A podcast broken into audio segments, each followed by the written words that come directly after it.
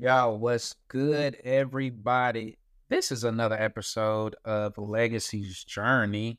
We wanted to switch it up and do like a super fast, quick one, so to speak. So, I'm kind of excited, kind of nervous, you know what I'm saying? Because I really wasn't prepared to do this, but I am. But let's do the regular, the norm. So, first off, again, welcome to Legacy's Journey, where we talk about creating what outlives you. I'm your host, Cameron Williams, owner of Kinley Consulting, where we focus on strategic financial growth for marketing agencies so that they can live the dream life they deserve and not be a slave to their business. And we do that through CFO services. Think high strategy, financial strategy, tax strategy, etc., to help you continue to grow and scale your business. Now, of course, you can see the lovely lady to my right. Y'all know who this is, of course, because we've done an episode before, talked about her pretty, pretty much on every episode at this point. But this is my lovely wife, Ariane. Of course, I call her Ari or Babe, but she gonna tell y'all her name is Ariane. For those of you, All right, so back to this. So what we wanted to do, uh, we literally today just got back from Funnel Hacking Live 2023. Shout out to Russell Brunson. You literally see we got all the stuff like we got it all right here, all of that. So what I thought would be cool would be not to give like a recap of the event, but like talk about some of the different speakers, what they said that stood out, some of the things that we thought about or are thinking about implementing, um, the experience overall, because a lot of you, if you follow me on Facebook, which you should be doing anyway, um, we talk a lot just about business in general, but specifically in relation to marketing agencies that we talk about often. How going to conferences are a great thing to continue to grow your business, diversify, meet other people to partner with. So, with all that being said, let's jump into it. I have no idea how long this episode is going to be, but we want to do this so that way, hey, you guys can get, if you weren't there, some of the things we learned, some of the notes, find out some of the things that they were talking about, and plus get our perspective and how we're going to try to make it practical um, to continue to grow Kinley um, and to work with other agencies. So, anything you want to add before you start?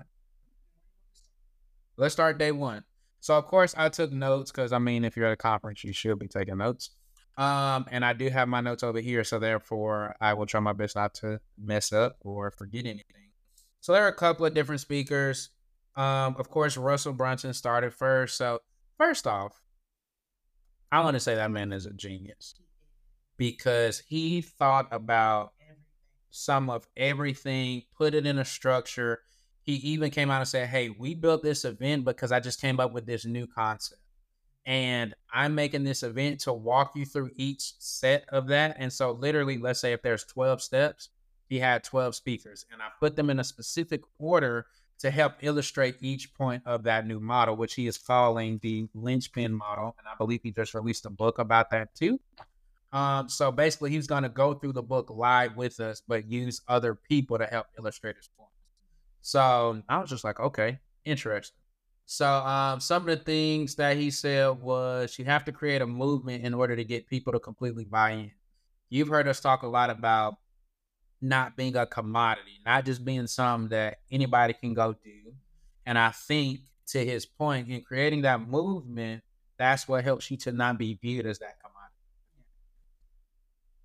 And we also came up with a movement for you. We did. Something I wrote about for you. I was like, you, you were like, um, yeah, put it right here. He ain't paying attention. Is this what you were talking about with the family and the Legacy Journey stuff? Oh, okay, okay, okay. Prepare to see what's never been done before. All right, so the next person they had, so they had these two guys. They were cool. I kinda didn't necessarily catch what they were throwing out, other than they had a movement. Um, I think they were. Did they do like life insurance? They did. Uh, was life insurance, but they were one of my favorite speakers actually because they said they were the mess ups. They couldn't get anything right.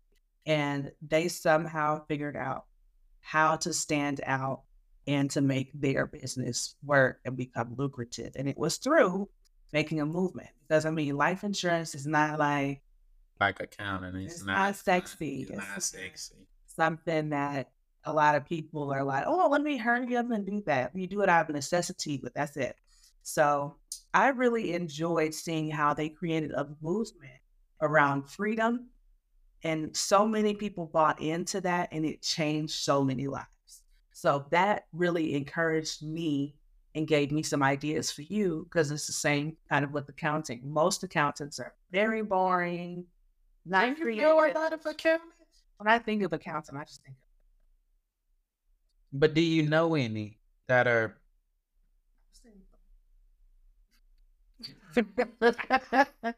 I've seen some. Oh, I still got my name tag on from church. I'm free. Yeah, kind of boring. So I I thought of some ideas that will really take this thing outside the box, and I really hope that you guys get to experience and that you buy in to what we're about to do. This it's gonna be it's gonna be amazing. Yeah. Oh, and I think I don't know if we've ever announced this, but for those of you who don't know, Ari handles like all of our funnels, like the build outs. Um, so that's kind of her area. So for her, this was actually your first conference, like business conference. So what we've been doing in the past, and uh, again, if you follow me, you know this. We typically bring the family with us when we travel. But what typically happens is like Ari will have all three of the kids in the hotel room or whatever activities while I go to the conference, learn, network, try to pick people's brains, etc. So this was the first one, or I guess second one, because oh, Costa Rica. First one actually. Well, Costa Rica, we didn't have a kid. We didn't have the kids, but I wasn't really there for the conference. There for Costa Rica. Okay, so this is the first one that you were This is the first one where I was like, putting the emphasis on learning. I really been on myself this time and not be timid. So for me, this was huge. Gotcha. Okay.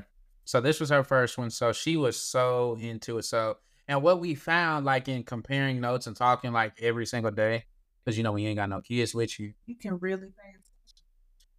It was like the stuff she missed, I got perfectly. The stuff that I, it just, she got perfectly. So I thought that was very interesting. Because like those guys, I was too stuck on what do y'all do? Like I was still, are are y'all just having a movement? I didn't even know. Meanwhile, she thought they were great. So there's that. Let's move on to the next one. So Perry Belcher was the next speaker. Um, so I liked him. Hey, he came up there with pretty good energy, but he said this line right here, and I wrote this down. I don't do anything without knowing if I'm going to sell. And his big thing was building a newsletter, how you can produce newsletters at scale, how he does it. So he literally showed us the AI, the tech he built. And I think he even built like a custom one, I think. Uh, but he was literally just going through the benefits of having a newsletter. And I think for me, the biggest thing I took out of that is owning some a digital asset that you can in the future flip. And I think that's something. And I'm not saying I would go to every client and say you should do this, but I do think if it fits the correct niche, it is something very doable, um, pretty easy. I'm not gonna say easy, but described it in a way that like it's very easy to do and something that you can maintain, build from scratch, or purchase. He showed us uh, ways to purchase uh, established newsletters yeah, that already have an audience, Yeah. that's already in your niche. You just build up a little more and you can always flip it and sell it. But the other thing that's great about being able to buy an audience, like a real audience, not just like some bots. It, yikes. you know, stuff some stuff just not legit. But he provided some resources that are and um, I just thought that was great to know that you can do something so simple. And I'm sure that there are nuances in it. Like I'm sure that there's some kind of learning curve um, to kind of learn how the whole thing functions. But I just thought it was really interesting how you can uh, have such a lucrative asset. I when I think of newsletter newsletters, I don't think of that, you know, right off the bat. But he explained it in such a way that really opened my. And for me, I think the biggest thing I got was it's the data, right? and you're even starting to see that on some of the shows that come out. Companies want your data. So if you have an email newsletter with 10,000 people or 20, 30, 50, 100,000, that's an asset because you now have all of these emails that you can get in contact with like this. And like I said, he taught us how to do it at scale. So I think for me, it just opened my mind to this is another thing that we can add that's probably low cost, but that most importantly will give value for clients, prospects, people that we may haven't talked to in a while to just kind of keep them in a loop so that way we're staying top of mind because attention is is the name of the game now. People are paying for your attention. When you go on social media, running ads, we're all doing that to get your attention. So I thought that was pretty cool. What about the next person? Do you do you even remember this guy? This is Eric He was talking about organic traffic and short form content. I thought it was really interesting how he um, was talking about doing like the video, the short videos, like on YouTube and stuff, um, and how you can use that to build your attractive character. You got to tell them what's an attractive character in case they're basic Russell Brunson diehards. Your flywheel would include all of your social media content that basically shows your audience who you are. Um, and so he was just saying how you can use those videos to funnel them into your funnel or whatever your, your newsletter so that people will click on the link and become a part of your newsletter so you can get those email addresses. Yeah. Um, what I liked about him, so he talked about there's a concept out there called the perfect webinar. So he was saying you want to do that, but in 60 seconds. So I'm not gonna spoil what that is because most people know what it is. If not, look it up. But I think he gave us like some different hooks, different ways to introduce introduce it. For those of you guys who know us, you know, we put out a ton of video content. And one of the things that I love that was an immediate takeaway, he said, you don't need to come on and introduce yourself every time. And I know I will maybe first 20 seconds of a video, hey, what's going on, y'all? I'm Cameron. You know, I was thinking about this and blah, blah, blah. He was literally like, come straight in on the number one secret to saving on taxes is bam. Like that's the first two seconds. Not Right, not Cameron. So, A, of course, if we're battling for attention, and there's some platforms that value longer form content. Yeah, like if we're gonna do this, this is on YouTube. Anyway, something else like a long post. As long as it's interesting, it's it should be fine. Um, then you're gonna be able to have your whole intro and all that. But that's all after they've already bought into who you are seeing those quick videos that are adding value. Being a super fan. And always giving your best content on those videos. Yeah. trying to withhold your best. And I think we would call it in our house a super fan. Like a super fan is somebody who everything you put out, they love it. So you could write a super long post, they're gonna read it all. You can put out a 50 minute podcast, they're gonna listen to the whole thing. But in this case, because we know that right now Reels are being rewarded on Instagram, YouTube Shorts, Facebook Reels, um, TikTok. You want to do all this in 60 seconds. Cut that fluff. It's literally hook, story, three points, CTA, and then point them somewhere. And ironically, I had been praying, like, I think last week, I was just kind of like, man, we were in my mastermind and we were literally sitting in what they call a power circle, which is basically we all gonna sit in this circle, and instead of doing kumbaya, we gonna share what is something we need help on and utilize our different experiences to help each other. And I remember my question was, I have all this content, and I'm pretty confident that it's pretty good. But what do I do with it? How do I get better conversions? What am I converting them to? And I feel like this was the answer. You want to push them into something. Russell would say into your funnel, which turns into your newsletter or email sequence or your giveaway or whatever. But you want to point them to something. And I know for me, that was a huge thing for me getting that. And there's no over, there's no big interconnected strategy. I'm just doing these different pieces. And I think for me, that was one of my biggest, if not the biggest takeaway, is that when you're talking about running a business, everything has to have strategy. It can't just be like in our case, we're great with financials. We're great with this tax strategy and CFO strategy.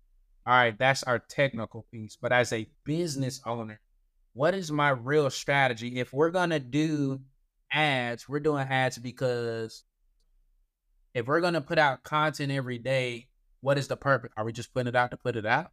Like, is it, are we just doing this for fun?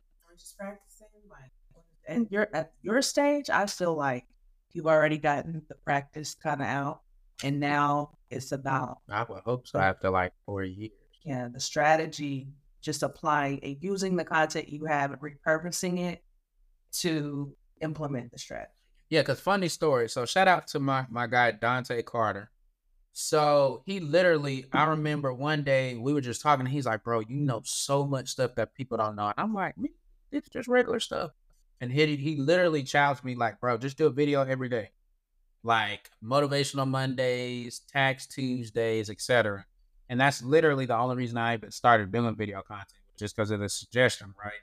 Versus now, four years in, I built the audience. Now, what do I want the audience to do? Do I want them to just listen to the content? Do I want them to be self empowered? Do I want them to come to me? Do I want them to tune into the podcast? Like, what do you want them to do? And I think when we start attacking strategy from a end goal and working backwards standpoint, we get a lot more done. Like I literally, y'all can't see it, but my goal board is like right here, and that's not on my goal board.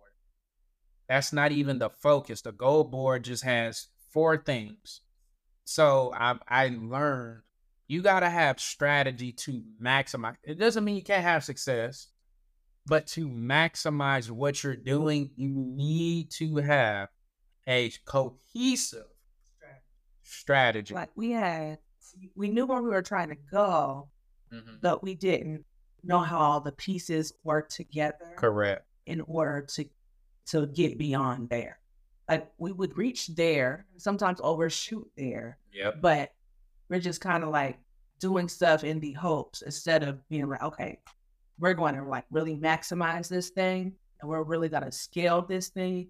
And this is how we're going to get there. We're going to be uber strategic, like stick with it. Yeah. Know? Yeah.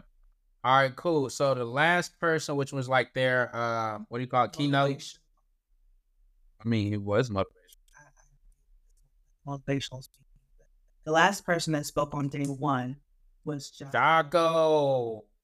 We really enjoyed him. To me, it just was like take responsibility for your business and for what's going on in the business mm-hmm. instead of getting frustrated with other people and what they're doing and blame playing the blame game. That's what I got from it. But I know that you. But you said you looked at it more from like a being a stay at home mom and trying to be the best parent standpoint, right? Yeah. Like when I was listening to what he was saying, I wasn't thinking about it in terms of business. I was thinking about it in terms of my life, like orienting the person. Mm-hmm. Like as a mother in my day to day, and even just not as a mother, that's one of the main roles, but just me as a person. Mm-hmm. Like, am I taking extreme responsibility for where I am? Like I have talents, gifts, and abilities on the inside of me mm-hmm.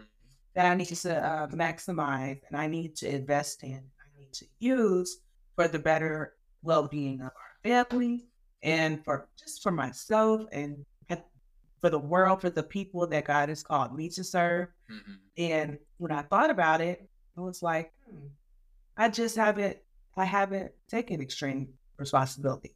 It's like I accepted my failures into my identity and then I'm just kind of stagnant. You know, yes, I was making progress with my kids, but like I was not evolving. So, what do you think now that you've heard Jocko, the change or whatever it will be? Well, now when I'm encountering obstacles or failure, mm-hmm. it's just realizing, like, okay, we're here because of something that I did right? But I'm not gonna take internalize it like how it happened in the past. More so like, okay, this is the problem. Let's address the problem and fix that. Just keep tweaking it along the way instead of staying stuck in. It's my fault. I failed and then tuck my tail right. That's good. But as a mom, I think it's important to not be like, oh, this child is so difficult. Because when you're in the trenches, it can get frustrating Because you're like, I've tried so many different ways to get my child to get this concept. They're not getting it. And plus, I'm homeschooling. And I'm like, oh, it's you. Not the pressure point. it's you, not me. But you know, if I'm being mature, mm-hmm. it's not the child. It's Because they're my- a child. It's my job to pull out of them what I am, what God has revealed to me is in them, and I have to seek Him during those times where I don't understand, to help me to see the child with the right lenses, and for Him to give me the strategy to parent them individually Yeah. you know, instead of me like just kind of winging it and just being stressed out all the time and feeling like, oh, why am I even doing this? Like, we just put them in school like everyone else. And Which we're not hating if that's what not hating, but I mean, sometimes I don't even want to do it. And so, yeah, so just taking that extreme responsibility as a mother, God has called me specifically to homeschool these kids. It was not my idea. It's something He called me to do. And so, if He's called me to do it, I'm partnering with Him and He can give me the strategies and I can take personal responsibility instead of being immature and do the blame game with kids. Like, that's very immature.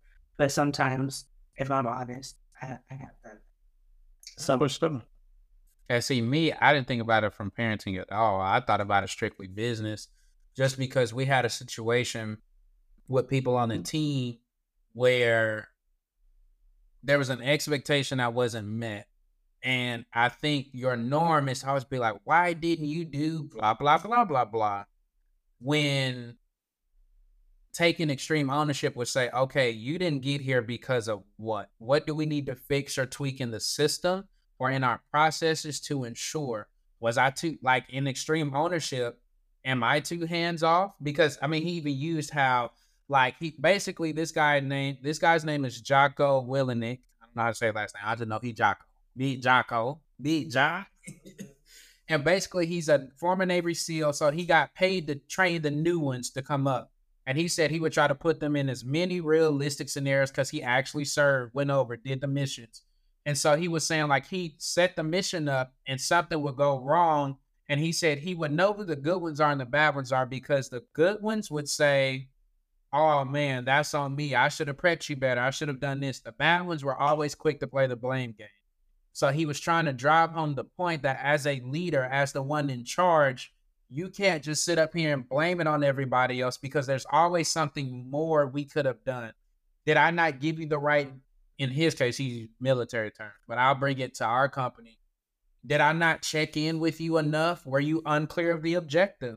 Did I did I give you too much trust and not know you in a manner to where I should have given you better support? Was I not clear in my communication? Did I have too much confidence and not set you up to win? That falls on me as the owner versus just you didn't do it. Ah, how dare you? And you try to penalize them and make them feel bad. That's not good leadership. Um, and we know that leadership is important when you're trying to run a company, but leadership's important in anything you do, like in trying to run a family, trying to run a household. In anything you do, you have to be a good leader. And the ones that I found are the easiest to follow and the best ones that give the best experiences are those who can lead with empathy, um, that can clearly communicate and that are willing to take responsibility because then it's a domino effect. It's, well, yeah, I know what you're saying, boss, but I could have asked you more questions or I could have brought my pride down and been willing to ask for more help instead of being overconfident or whatever. If I step up to the plate and be like, you know what, I could have done X, Y, and Z better. Mm-hmm. Um, instead of me just having the negative response and being too prideful to go back and like apologize and get it right. Or even if I say something to you out of the way, out of frustration, if they were witnessing that, they also need to witness me humbling myself and be like, you know what, I didn't do that right. And I find that when I do that with you or with them, if I've done something Yeah, cause I'm not a perfect, You parent, know, so if I made a mistake, owning up to it and humbling myself as the authority figure to them, you or whoever, if they witness that, I notice when they're not, when they don't think I'm paying attention, like I notice that same character in our kids. So because they model, and I think shout out to Mike Peterson. But Mike said that it's not what we say, but it's what we model. You know, I can say all day, apologize to your sister, apologize because you weren't right. But when I, you know, go back to R and say, like, hey, you know what, my bad. I wasn't listening to you. You said blah. They pick up on that behavior more than just blah, blah, blah, blah, blah, blah, blah. I think that was good. So that was Jocko. So that's day one. Man, we got to go so much faster. 25 minutes on just day one. All right. Russell Brunson spoke a lot. He did a really good job of. Yeah, so we'll promise give him today. He did a really good job of being very present as the leader, recording the videos in between. So it was like we understood the flow of how the conference was moving. So it wasn't just confusing and all over the place. Yeah, he was like the mega MC. Oh, I forgot this about Jocko. Two quotes. He said one, he was talking about how there's this inner turmoil or battle between us. Like in the Bible, they were talking about, you know, I'm I want to do bad. I mean, I want to do good, but I just be having to do bad all the time.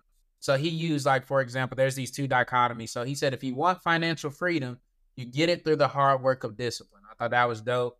And then he was talking about you have to be balanced and not lead to one extreme or the other. So like, you know how there are some people who I just want to plan everything out, and then there's some people who we you're typically wired to be one or the other, but you have to come towards the middle and have both, especially if you're a leader. Or he said, like, there are some people who over communicate. Like in our relationship, I'm probably the over communicator. There's some people who under communicate.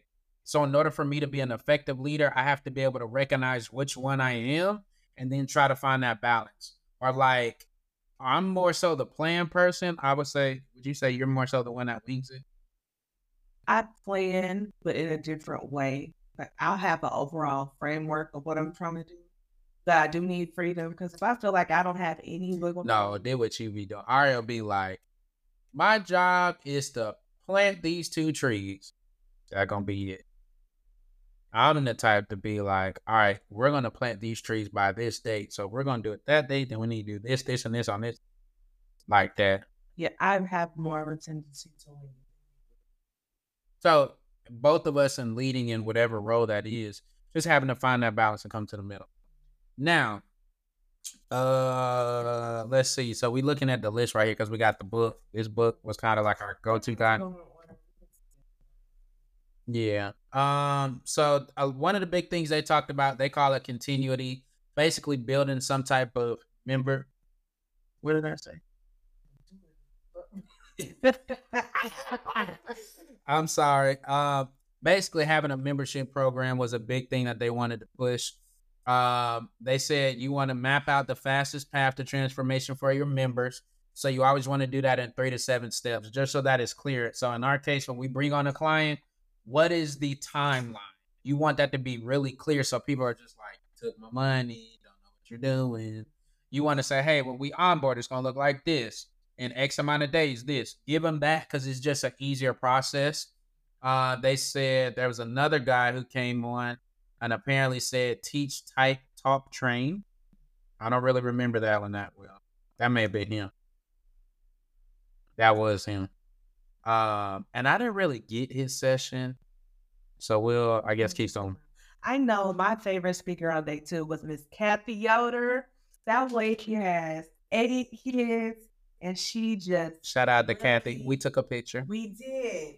She really inspired me because I felt like I couldn't really pursue my entrepreneurial dreams because I've got kids. That you told me. Maintain a household. You said, but Cam, and she got eight kids. You only got. she was like, I only got three. She got eight. And she did that. Be a part of it instead of. So what did that mean for you? Well, I have am all to me, uninvolved me, mm. used to be very like very much a perfectionist. And so I would be like, I need quiet, I need set to be perfect, I need to look perfect. I need everything to look and be perfect. And if mm. my kids interrupt, and that ruins the whole thing. That's that was the wrong perspective because people can relate to having children. People can relate to being a mom and mommy, mommy, mommy, me. You know, all of the things, all the nuances of being a mother. So she really inspired me to realize that I can um, do it with my children. I liked her because she was, you know how there's some people try to make them sound themselves sound very important and she was like, I'm just a mom and I found something that worked. So her specialty was YouTube. Um, and so essentially she basically was drilling home the point where my biggest takeaway is go back and look at your data if you're on YouTube or even on Facebook, social media in general. What is the algorithm and the people saying? And we say this all the time. What is the market saying? Like she said, she put out, I think, five or plenty of videos, but her top five were whatever they were.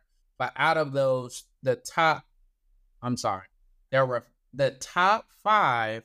The common thing was three of them were about air fryers. So then what did she do? Well, I'll make more videos about air fryers. So she became basically the the air fryer queen and cornered that market on YouTube to where she got monetized, she got paid.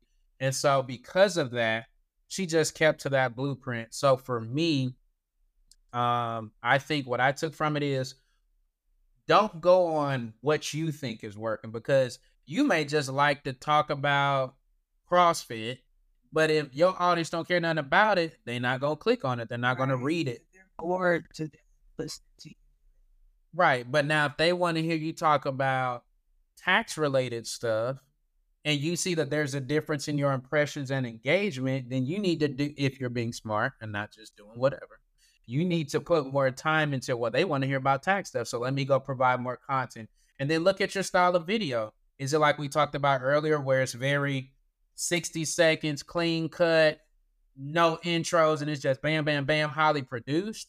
Is it that the ones with captions perform better? Is it that your long form does better? Like you have to go back, look at your stats, and then reproduce that if you're trying to use social media in a way that you want it to be monetized. And you know, I actually implemented this. I actually took that and applied it. And how did that go for you?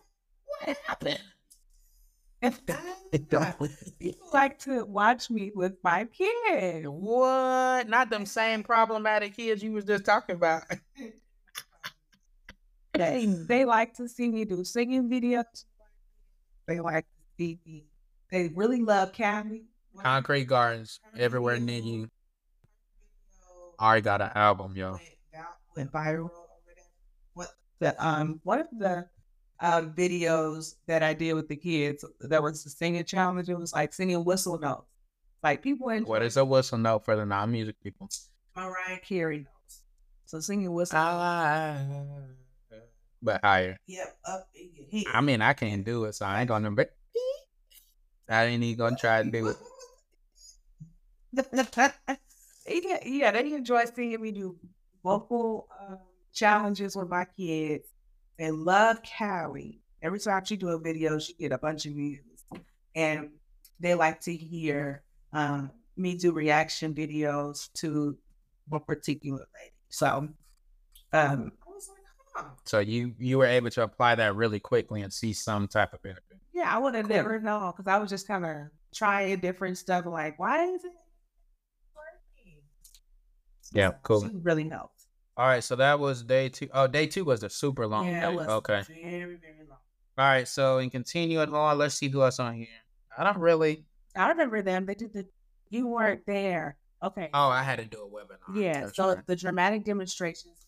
Basically, what they were doing is taking uh, videos or ads that are old that were very good or went viral in the past or that were very successful mm-hmm. and reenacting them. And and for example, during their presentation, they reenacted when Will Smith plunged to the Because like they was talking, and then all of a sudden he went to a side talking about a client and his wife, and then he just started going left talking about she lost on her hair, and then out of nowhere, both of them got punched in the face. It was like, what's going on? And they were like, that was a dramatic demonstration.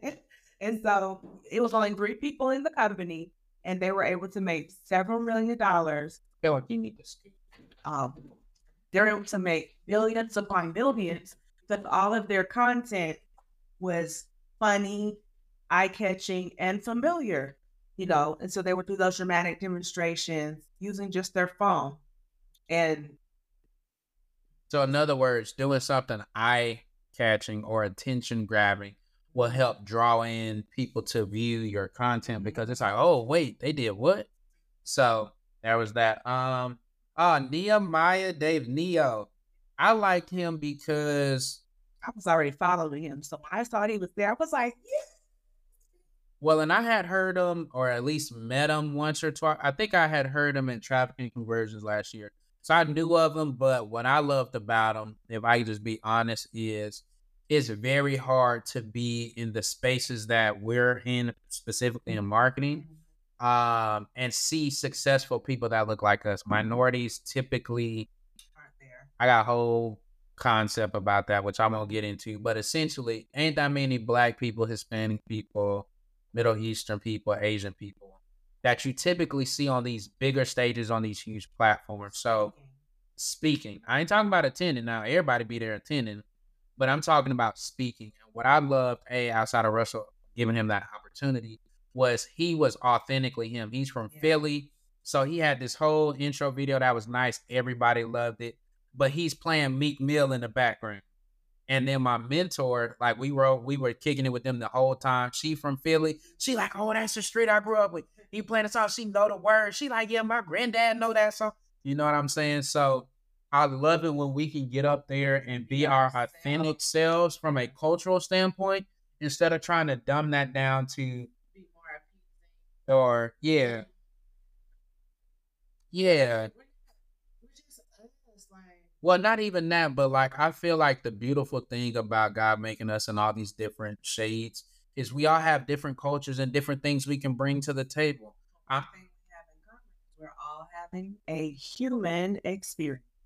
So I just appreciated a that he was able to get up there. He didn't try to switch it up. He was him. He from Philly. He from the hood, but he made some out of himself, and that's what made his story so unique and special. And he basically talked about doing challenges and how he does that. Most of my y'all are y'all are marketers. Y'all know what a challenge is, so we ain't got to go into that. But I just like how he had it systemized. This is how you do this. We send this at this point. We throw money here. We do ads here. We make it special like this. So you could tell he had done it um, and enough enough to be successful with it and to get quality results. So I just appreciated that being right. I mean, you might have to scale it down to start because, of course, all these people are people. We're talking multi. So you always have to remember, okay, take what they said and scale it down to where I currently am because they make them put out 20 pieces of content a day. I'm making only do two or three. And that's okay. But take the concept, spit out what they say, eat the meat, spit out the bone. There you go. So that was him. Uh, oh, and then I don't know what he was talking about. So I ain't gonna say his name. He spoke to the people who are bootstrapping their way there. Oh, and like basically you don't have to have it all together in order to get started. Jesus, because I thought mm-hmm. did not. At first, I thought he was the rock. I ain't gonna lie. No, it's like, but it... I mean, he was he was swole. He was bald headed, had a little beard like this right here. But he was cool. Like he was cool. Um, and then lastly, this was the Dan Kennedy hour, and I knew of him because everybody said he like the OG of copywriting. So I wanted to go to see like what is he talking about? And the thing I loved was he showed like these old ads, like you can tell it was in the eighties, but he was. That football one was not in the eighties, and the water one. Oh, I I must have zoned out right then. But what I love, so he showed us this. It was some show, and they did this demonstration with water. And to summarize it, they took tap water put it into different bottles. On the menu, they said, "Hey, this water is straight from wherever. It's Fiji something. Fiji exotic pure water for six dollars or four dollars and seventy five cents." And people would get the water, drink it, and be like, "Yeah, it's something about it. It just tastes. It's so clean. It's so wow. clean, so pure." He literally went outside, turned the hose on, and filled it up. That's all he did. So he was showing us the power of how you of marketing, how you sell it, how you present it. Because it didn't just come out in a cup, like it came out in a fancy looking bottle or something like that. And he poured it in, and you know, they and they was really up there. Oh man, it's It had, and we all in the audience like it's tap And it was water. like they were having a different experience each time, but it was all the same water. You know what I mean? So it's like it's really all about how you package everything. and present it, and we think, man, it got to be fancy. It's regular. It's, not filtered. It wasn't electrolytes added, and so he was just showing us the power of how you present something is super important. So I enjoyed that. Um, and then he even, I thought this was funny. The moderator was like, "Oh, you know, you can't do that." Because you know your video has to be 60 seconds now. He literally said, Well, whoever said that need to die because it's not true. Uh, which is funny because you know people before him were talking about that. And I, it was cool because he made the point if that was the case, people wouldn't binge Netflix shows. A Netflix show is easily 40 to minutes to an hour, depending on what show. So he's like, you can't say that unless it's a 60 second clip, it's not valuable. So that helped me to say, okay, it's about the attention. It's about making them a super fan. You'll binge watch Game of Thrones because you're a super fan. That is not 60 seconds. Like every so often, me and Ario find a show, and it's typically not when it's new. We gonna watch two, three episodes a night because you know during the day we try to get that money. But now after the kids go to sleep, when it's like nine thirty, we'll watch shows for maybe two to three hours, maybe decompress, catch up, eat our dinner together. But like we just found this new one, Rabbit Hole. We watched like two episodes. Then the next day we watched another two. And it just goes to show if it has your attention because it piques your interest, we're not gonna say it doesn't matter, but like we even found a podcast the other day, the one we watched with Jackie Hill Perry. Shout out to Jackie Hill Perry. Shout out. She is dope. Follow her on Insta. But like we found when she was on with this lady, the know for sure. Shout out to them. And yeah, her her buddy Megan. And because we like Jackie Hill Perry, we were willing to watch it. And it was an episode, it was maybe 15 minutes. Yeah. And there's two parts to it. And so here we go. She was like, oh, I'm finna go to bed. We already stayed up and watched that whole 50 minutes and then said, why did they just cut off like that? Because it was somebody we knew. It was long form content, but instead of watching the show, that's what we watched. So I thought it was so good to see. It's always good, as we would say in our culture, to talk to the OGs because they are OG for a reason. Your perspective holds weight. There's something that you were doing that made you successful for you to even be considered OG. OG stands for original gangster. A whole different thing. You basically have experience and We're successful. it's tried and true, regardless of what changes over time. Yeah. That experience is still valid. Oh, and that's what he said. People only don't pay attention when it's boring. It's boring. People will sit and binge watch 48 hours of- of a show, so that can't be true. And then, oh, that was the part that he drilled. And from that, he said, stop making stuff for the majority and focus on your minority. And I was like, that is so good. Because even with us, like I said, we do a lot of content, but who am I specifically trying to target? I'm not trying to target the the 90%. I'm trying to target the 10% that I know want to consume whatever it is I'm putting out. And I think we get tricked into no, we gotta try to appeal to everybody, right? That's just not true. It's not true and it's not doable. Because as I mean, think of who's your favorite celebrity. Just pick one. You just pick one. Oh, I uh, like Naomi Rack. they will. Let's try to be bigger so they can know. Shout out to Naomi Randall. I love your last I album. It's a classic. Say that I did. She don't know me, but Okay, we'll stick with music. Like, there's a big group called Maverick City Music. We love them, but there's going to be somebody out there who's like, their music is not good or they're bad or whatever. They're they're making music for us, the people who enjoy it, not for the whole entire world. Because somebody's going to critique. Like, if you want to take to the Bible, Jesus did a whole bunch of stuff. He still had haters. He still had haters. So it don't matter what you do.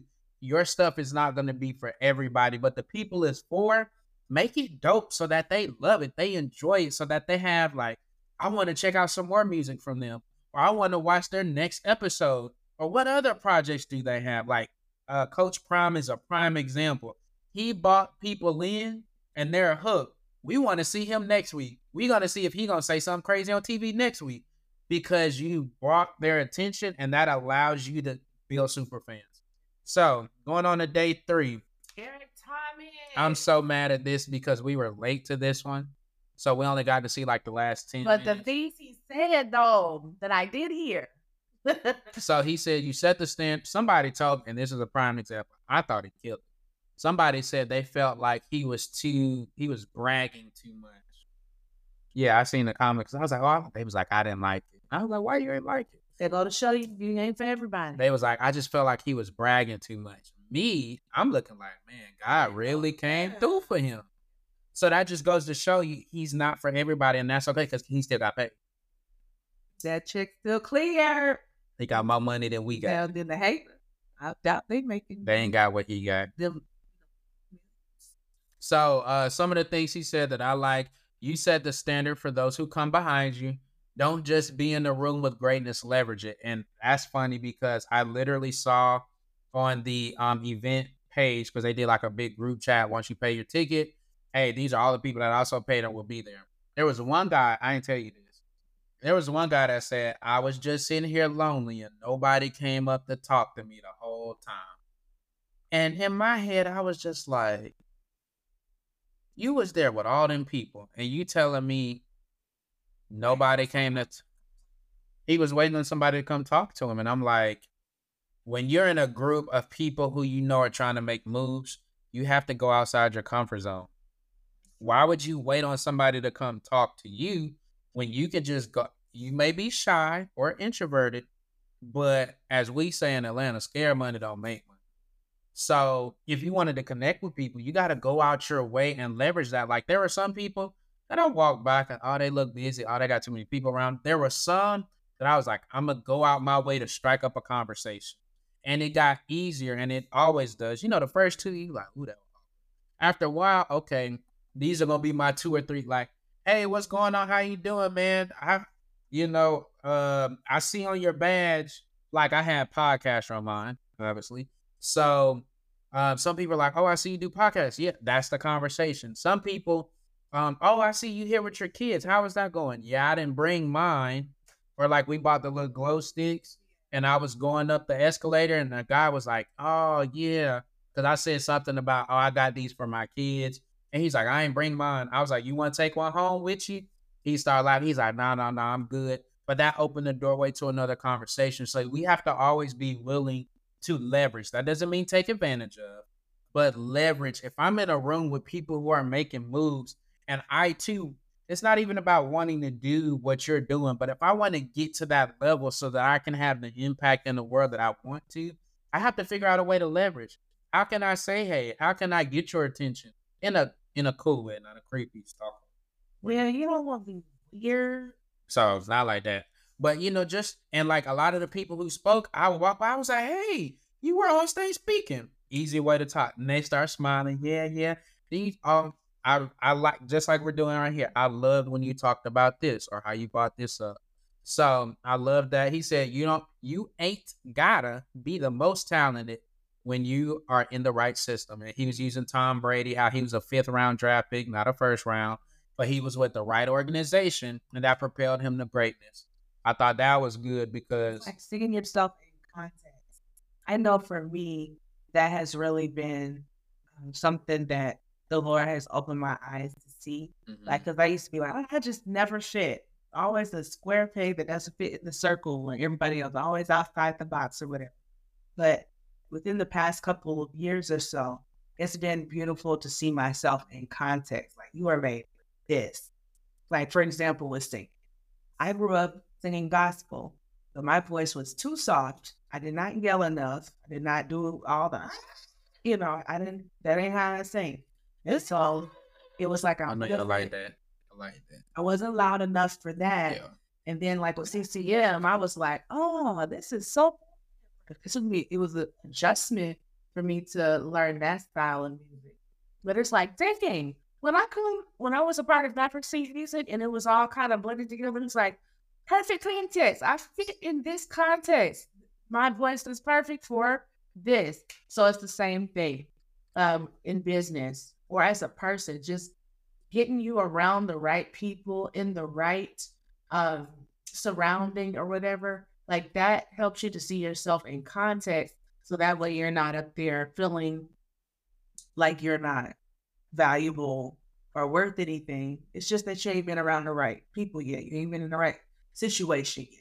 So that was very inspirational. And then when he was talking about um, he had prayed after um, being in a room with Warren Buffett. And so he was like, Oh God, thank you for letting me take a picture. And he was like, I told him that he didn't put him in a room with billionaires to take a picture. He put him in the room with billionaires so that he would become one. And when he said that, it just hit me like a ton of bricks because um, a while ago, Kim had me watch um, Dr. Jackie Greene, which is Travis Greene's wife at Forward City, and she had, when she was preaching, she said something along the lines of, "What God allows your eyes to see is prophetic. If He allowed you to see millionaires, regardless of what your background is, that means God wants you to become that. Like, and so when when Eric Thomas said his part, it was just like, oh my God, this is confirmation. Okay, God has put me in this room all these millionaires. He was calling me to the marketplace. And so it just was really inspirational and, and it made me believe that I can step up to the plate and become a multimillionaire. I can step up to the plate and become, you know, business owner. So it just really did it for me. Okay. Um, so let's see who else. So that was him. They brought Ne-Yo back up, but we won't go back into there. Oh, events. Y'all know about events. Basically, you use events. Right. You're gonna bring them on a journey. Like you would do with that perfect webinar. You're gonna bring them on a journey. At the end, you make your ask, but make sure that you're giving super amounts of value make it a memorable experience, and it's a lot easier to do. And how she's done some of them for some of the biggest people, and I think she even does Russell's. Uh, ben Hardy, oh, I love this guy. His book is 10x is better than 2x, and um, John Victoria, who I believe that episode will, be coming out soon. He's a he's an avid reader, and that was one of the books he suggested. And I kept saying, "Well, why do you think that's the top one?" Um, and he was saying how essentially because 2xing is just more willpower, essential. But 10xing, you gotta become a whole new person yeah, to do that. He used this graph and he was like, if you're trying to 2x, you're keeping 80% of the same processes and only changing 20% of the thing. And he was like, if you wanna if you wanna 10x, you gotta change 80% and only keep 20. And so I was just like, Shh. he also talked, is this the one who also talked about how your past and your future and present are all happening at the same time? Yes. Yeah. Based on the decisions you make and your perspective. And so like your past can be um, shaped differently based on the choices that you make now and how you choose to look at it now based on what you're trying to become. So I thought that was really inspirational because a lot of times we live in the past thinking that the past is dictating our future, and in reality, it's the present. What are you doing now with what you have? How are you going to evolve? And then once you evolve, you can look at your past and be like, oh, my past built me to become this. And you can use that to inspire others. Instead of looking at it as something so bad. Yeah, deficit. So there was that. Um trying to look at my notes, make sure. Uh, success love, speed. That's a Ne-Yo Ben Hardy. He made us do a little exercise. Oh, and to drill home the point of the 10x is better than 2x, he was saying it's like the difference between crawling faster, which is good, or walking, or using a horse and buggy, which was good. But 10x, if I get in the car, I go faster. Or do being in a car like we just went to Orlando for uh, Funnel Hacking Live, we were in a car, it would take us about seven and a half, well, without kids, probably seven, seven and a half hours. On that plane, it took us like an hour and. So that's 10xing your time. I could save way more time, but what did I have to do? I have to be okay with I'm gonna pay $180 for this plane ticket versus I I may only have to fill up my gas twice. That's like 40, that's $80. I can't get that time back. I can be done flown there, got to the hotel, and start working again. Versus if it's eight hours, that's a whole work day. I can't make that. Um, so I think that was a good one. Let your future filter your present. Um, he gave a couple of examples of different companies and how he took them through that, which I thought were super dope. Um, because again, it made them evolve. And I've even learned that like if I want to be doing fill in the blank, I can't do what I thought was okay five years ago when I was just starting. Like five years ago, I was broke. We ain't had no money. We was on stems. You know what I'm saying? It's different versus now.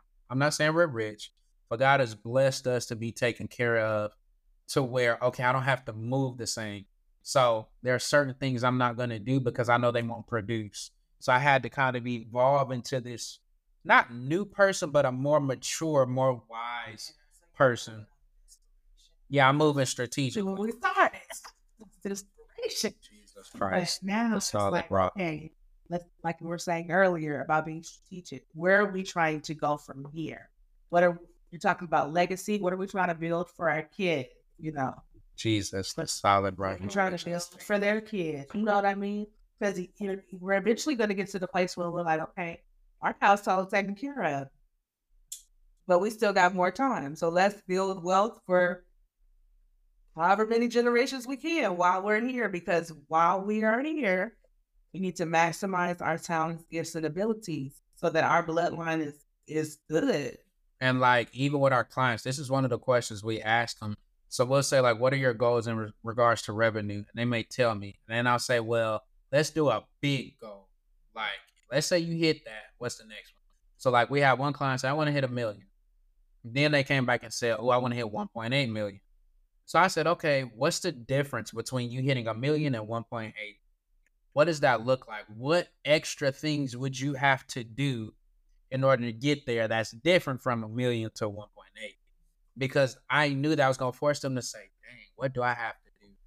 Hey, I have to offload this. Hey, I have to hire more people because I'm I'm handling four roles right now.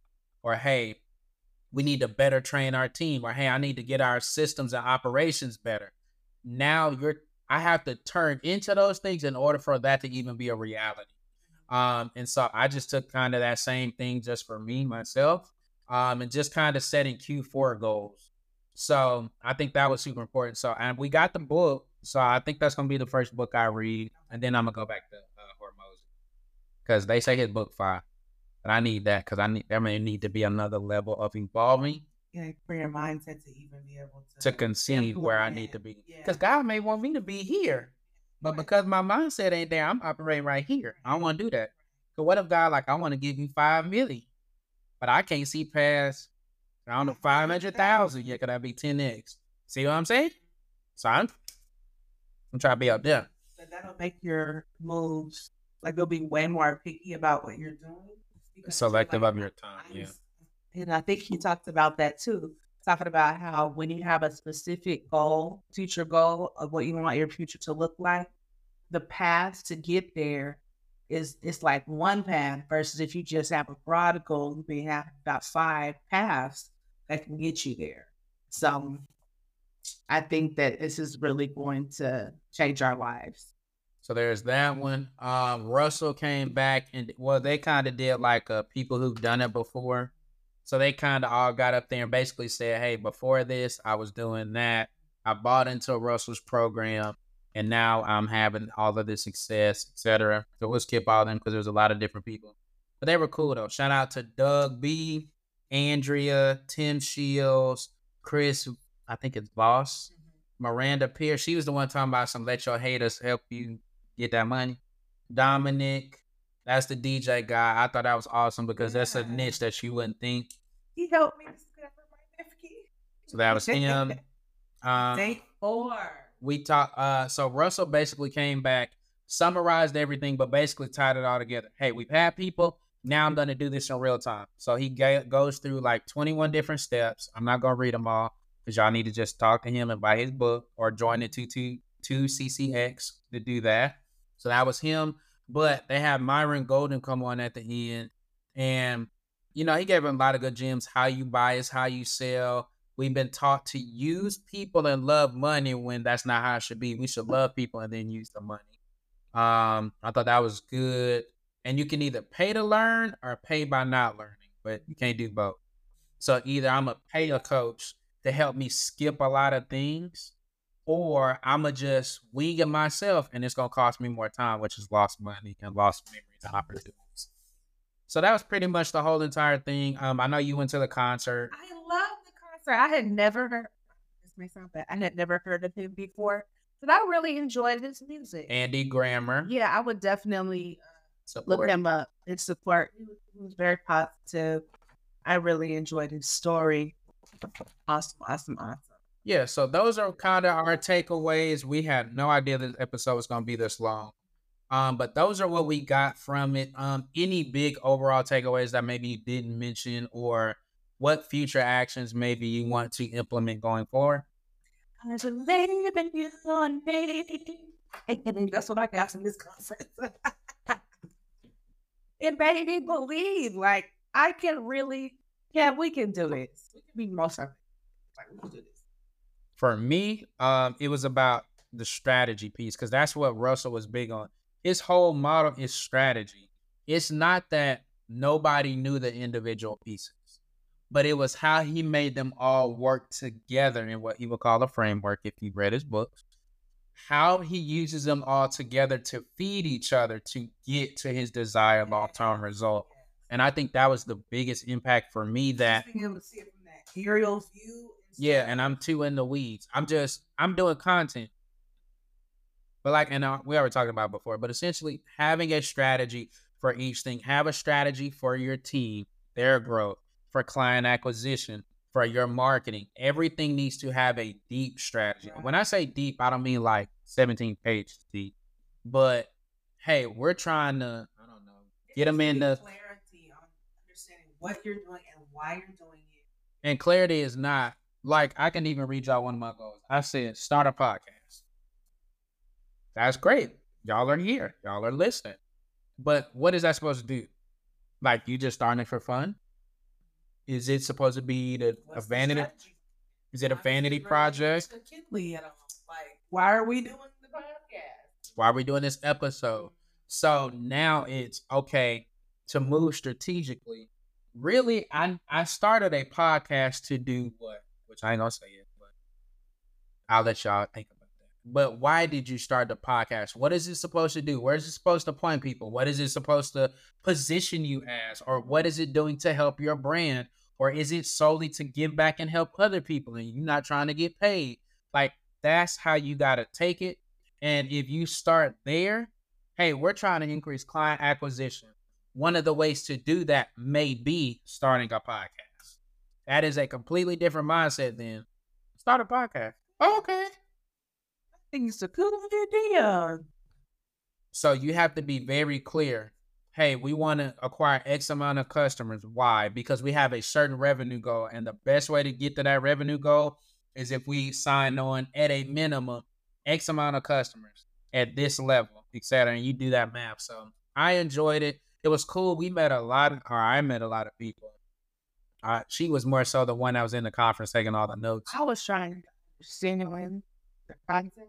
Yeah, I was more so there for that, but also to meet different people. Because a lot of people I knew from Facebook, shout out to y'all who found us on Facebook or we friended. Um, so to get to meet them in person was really cool and to, you know, get in contact. So that was cool. But um the most valuable thing to me outside was deepening the relationship. Because I'm trying to see what you was deepening the relationship with Shanita. Shout out to y'all. Love y'all. because that episode finna dry. Yes, deepening that relationship with them. OG triple triple. It really did it for me.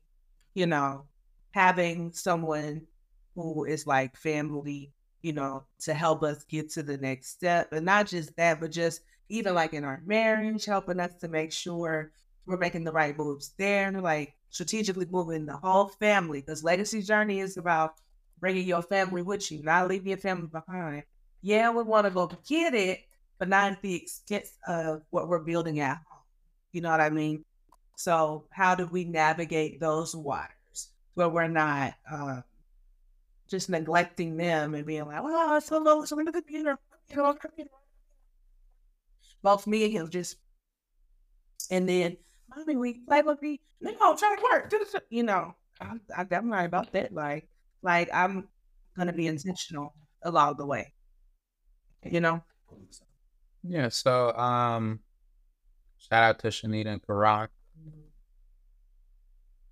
Shout out to y'all. So, uh, I think we'll bring this to a close. We had no idea what this episode would look like, how it would go, how long. It was a pretty long one, but we're still going to drop it just because, A, I think it's time sensitive and it's worth it. There are a lot of people who wanted to go, didn't go. So at least you're getting our perspective on it. Hopefully, you got some good takeaways, some things that can encourage you or that you can apply. You can do it. Everything about you matters. That's my life mission to let people know that. And also, look at Anyway, if you didn't make it to Funnel Hacking Live, we hope that you're able to gain. Are you gonna block me Yeah, out it- in this no. okay. And gain something from what we've shared. Yes. So as always, um, if they want to get in contact with you, how where, where can they best connect with you? On social, I am the Sangin B Spell it. S A N. There's a the There is. the, But I, assume they can spell it. but you gotta say the because you just start Yeah. your voice. T H E. Sangin. S A N G I N. Vegan. V E G A N. I'm vegan ish. So don't judge me if you see a little piece of fish or something. Don't judge me. I'm not judging you. But don't judge me. So the same and B. So Instagram. Me, I'm on Facebook the most, so connect with me there. First name, last name. Hit us on there. Um, hopefully you guys are enjoying the podcast episodes. We got some great, amazing guests coming up soon. We wanted to sneak this one in before those. So I'm guessing these clips will probably be chopped up. We'll drop the whole episode, but we'll probably just drop different clips. But we got a lot of great guests coming to you guys. John Victoria, Travis Weathers, Amy and Joseph Singleton, Shanita and Karan Jones, uh, Logan. Who? No, I'm talking about my Logan from Oh. Hype. So we got all kind of people coming. We want to just bring y'all the best, continuing to focusing on, continuing to focus on how can I build this legacy, this empire, something that's worth leaving my kids without leaving my kids behind. I don't want to be that parent, like she said, that's uh, doing all this work and yeah, we got money, but my kids don't know me. I mean, y'all I don't want them y'all can go look at Damon's podcast, that episode we did where he literally said there was a person that made a billion dollars, but didn't have the relationship with his family. And he could, none of that money was able to buy that time back. So we're going to keep bringing y'all some more heat. Make sure you like this, subscribe it, leave us a review on Apple or Spotify. Make sure you guys comment. Make sure you hit the like button on YouTube. If you see the clips, make sure you follow us on social. So it's Legacy's Journey 2018. Um, you can always follow me at my name if you're on Instagram, Legacy's Journey 2018, or my personal is A underscore Cam Killing It. So don't put that G in there. A-Y-E. Underscore, yeah, A Y E underscore C A M K I L L I N I T. Um, so you can do that. But if you see some of the clips and you love them, they're resonating. We don't want you to just like share them with somebody, tag somebody, because we want to get this message out to the world. There's a lot of people that are successful, but they're losing their family. They're getting in divorce. Their kids hate them. It doesn't have to be that way. And we're trying to bring people on this podcast to show you that it can be done. It's going to take intentional work, but it can be done. It's work. So, shout out to all the stay at home moms. Shout out to all the moms that's business owners and doing their thing, changing the world. Shout out to all the dads that supporting the stay at home moms or the stay at home dads. out there. Shout out to all the dads that's, you know, doing all the work while stay at home mom. Like, shout out to all y'all. Shout out to the parents that's both working. Whatever you are, whether you homeschooling or sending your kid to school, like all of that don't matter. All It's- all that matters is keep loving your kids, keep spending time with them, keep finding ways to make memories, getting in their world. Make sure you take time to spend time with your spouse, whatever that may look like and whatever rhythm that is for you guys. Mm-hmm. But this is Cameron, this is Ari. I'm sorry to the to y'all. Ariane. Are you? We love y'all, man. Thank y'all so much for your time. We're gonna talk to y'all soon. See ya.